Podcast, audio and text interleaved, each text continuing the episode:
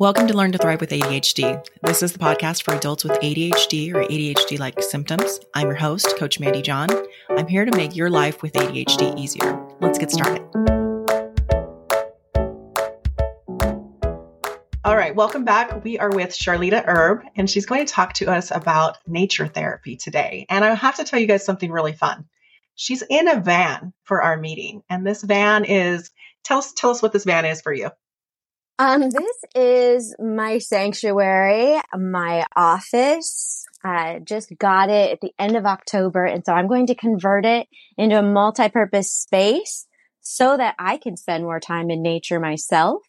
And, um, so that when I do psychotherapy with clients, if we need four walls, we can come in here for a backup office or we can get out and walk and talk. Her office is on wheels. It's like your she shed on wheels, kind of here. Uh huh. Oh, yeah. Okay. Why don't you tell us a little bit about yourself? Okay. Well, I'm the founder of Rooted Circle, promoting therapy in nature, tagline, counseling outside to heal inside. And I'm building platforms on rootedcircle.com to promote nature therapy for individuals such as my clients and also to promote uh, practices to have more psychotherapy in nature. So helping other practitioners. I'm a therapist by day and a fiddler by night. So I see clients a few days a week and the rest of the weekend is available for performing lately, like eight hours a weekend in a bluegrass band, especially with Whole Hog, wholehogband.com. So yeah, you can see what I'm up to at rootedcircle.com and charfiddle.com.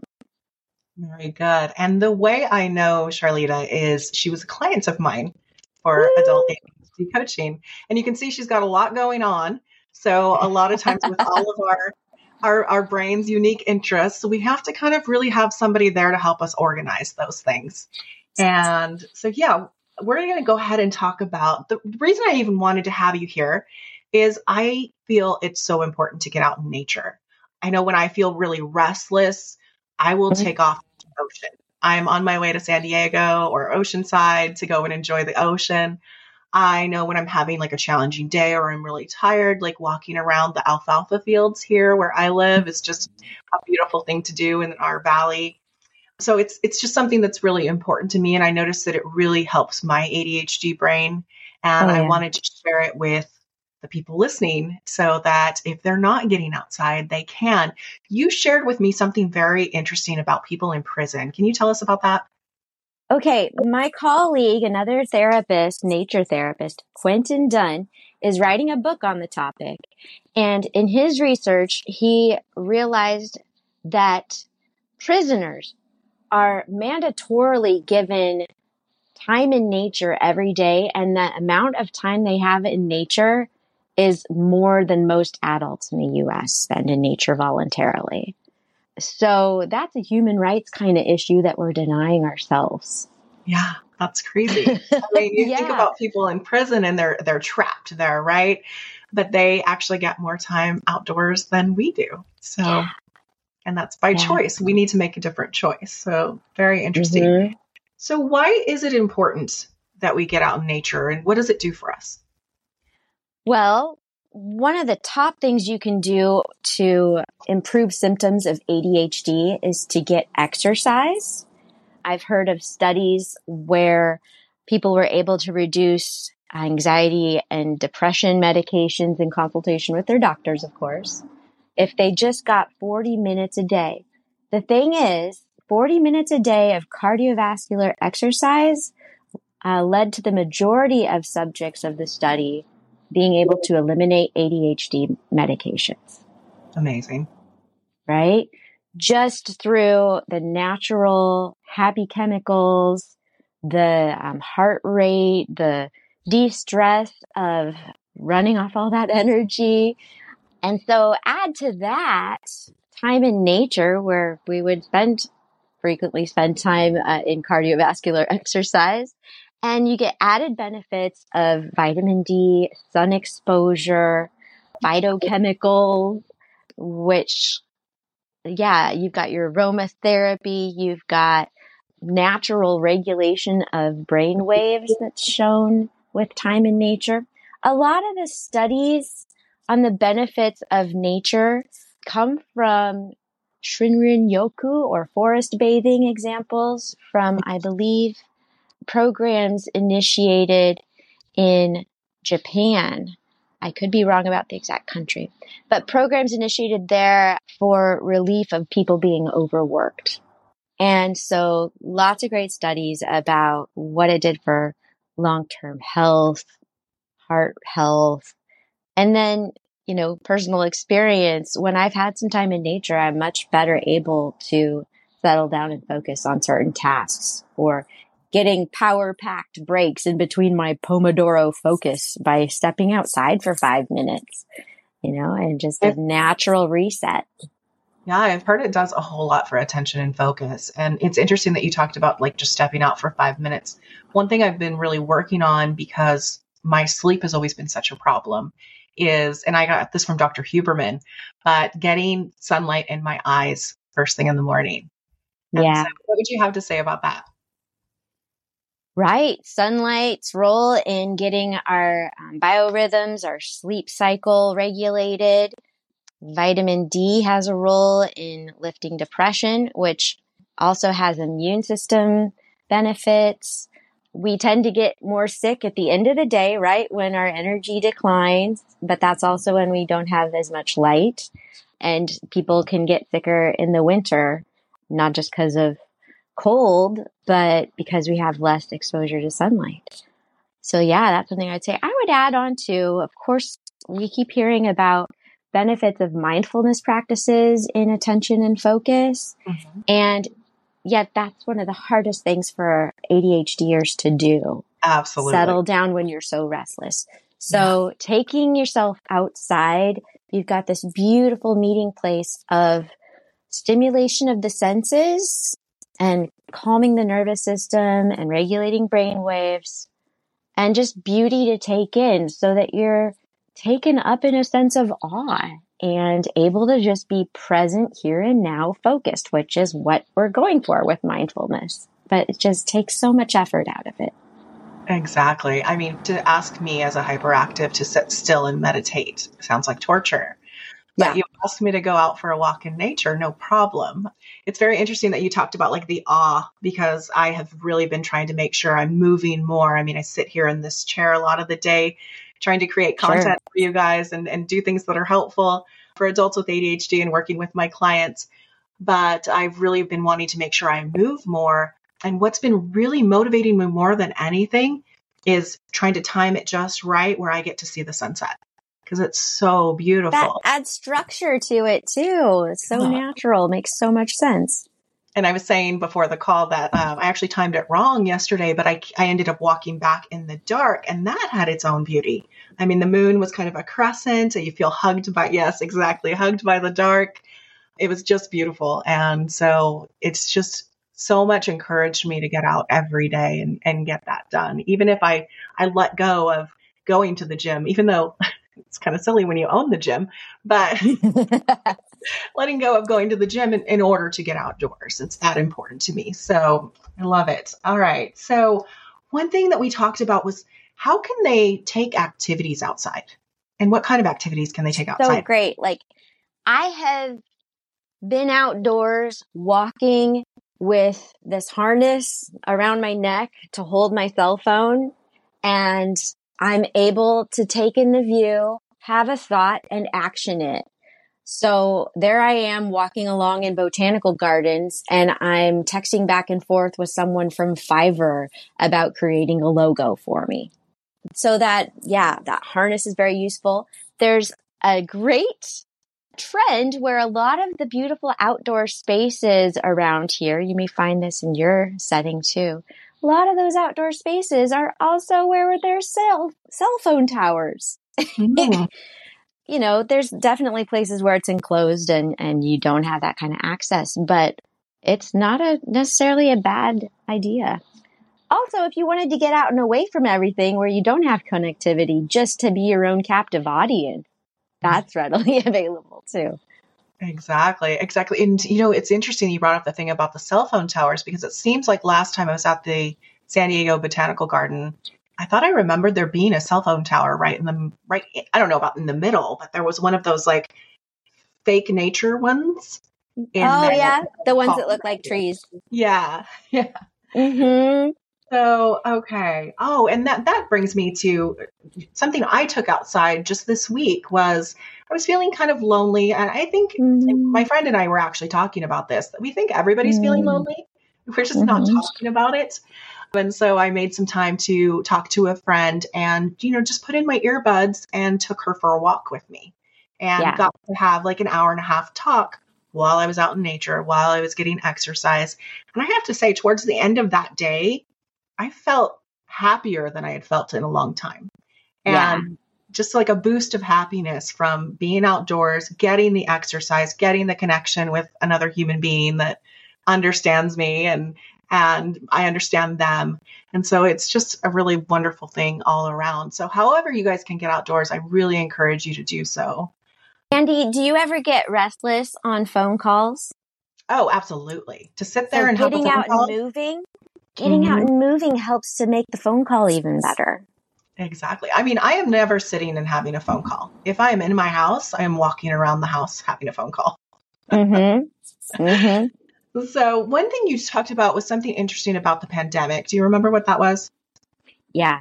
So during the pandemic, people were isolated in their homes or they were a captive audience to every member of their family in their homes and working all the time. So I had clients calling me from closets and cars and even bathrooms, appropriately dressed, of course. So yeah, they're just trying to carve out any space for privacy. And so I was able to get back to seeing people in person a lot quicker by meeting up for walk and talk therapy because the air disperses any virus and it's just not as big of a concern and is so good for our health. It counteracts any risk, I think. So we also saw a huge increase in use of parks and trailheads. They were even thinking of closing places down or calling it off limits because of just the capacity. People weren't necessarily respecting the paths. They were walking off path. They were, you know, reckless with habitat. They were littering. But it was the only act in town for so many months. It was the only form of entertainment of doing anything outside of the house. So people have, you know, rediscovered a connection with nature and ways that it made them feel less lonely, even if they were alone in it. And just the exercise when the gyms were all closed down, the trails were there. So yeah, that played a big role in taking my therapy practice into nature. One thing that I wanted to kind of bring up is what if somebody's on the fence? Like, what if they're just feeling like, I don't really have time to get outside? I have so much to do.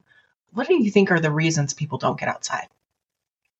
You can't afford not to get outside. It opens up so much more effective use of time, both in the health benefits and in the focus that you gain from it.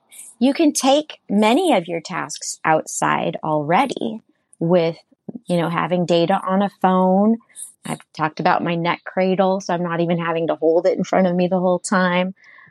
But the benefits actually gain you time, I would say. Mm. So, one thing that came to mind as you were saying that is what about extreme weather? So, I, I live in the desert where it can be 125 degrees part of Yeah. the year or more some years, Mhm. or people that live in like extreme cold. What what can they do? Okay, so I would say there's no bad weather, just the wrong clothing. So add on this hat, and I've got a natural wind barrier. And if there's too much wind, I can put my microphone right up in here and kind of shield it. You know, you could have really big hats help protect you from rain. You can go out with an umbrella. You can have rain gear. Wind sometimes affects quality of a call, but there's so much you can do to be comfortable even outside in snow. So mm. it's just, you know, a matter of having options for yourself, having the right kind of shoes in the car, having something like a CamelBak with very small raincoat stuffed inside just in case the weather changes while you're out and about. Yeah, so there's definitely ways to remediate that. And when in doubt, that's what I love about having this van because this is a backup option if the weather's not great. Right. Well, and I, I know I t- have tended to avoid when it's when it's very hot outside, but I mean, there are everybody's talking about sauna therapy and all that kind of stuff. It's like taking care of yourself outdoors. Like, don't go out Stay, and mm-hmm. hydrate yourself or or stay get, hydrated. Much bigger risk than wild animals mauling you to death or get overheated or anything like that. Right. But yeah, that's something I'm going to look at this summer is like, okay, if I can just take a, a short walk and it's okay if I get a little bit sweaty. totally. too hot. Um, so yeah, that's something I'm definitely going to look at. Do you have anything else you can think of that we should add? Yeah, encourage people to just look at the video on my homepage on rootedcircle.com. Uh, it's a beautifully filmed video um, talking about the many benefits of nature therapy, which would apply whether you're with a psychotherapist or not. But walking while processing emotional content is great mind body connection, built in mindfulness, um, two people walking side by side, even encouraging couples to get out walking together. It takes it away from focusing on each other and focusing forward looking addressing whatever's coming up. I could also speak to, um, you know, how I got started doing more time in nature. I was a founding member of uh, Ojai Church of the Wild, which mm-hmm. later the founder developed into a whole wild church network in the last seven years, because this has been springing up all over the place, all over North America and beyond. So basically taking church outside and having nature as the sermon. We'll walk for 40 minutes and come back and share our experiences, just opening up our imagination to what plants have to say about it, to what the path says, what the river says.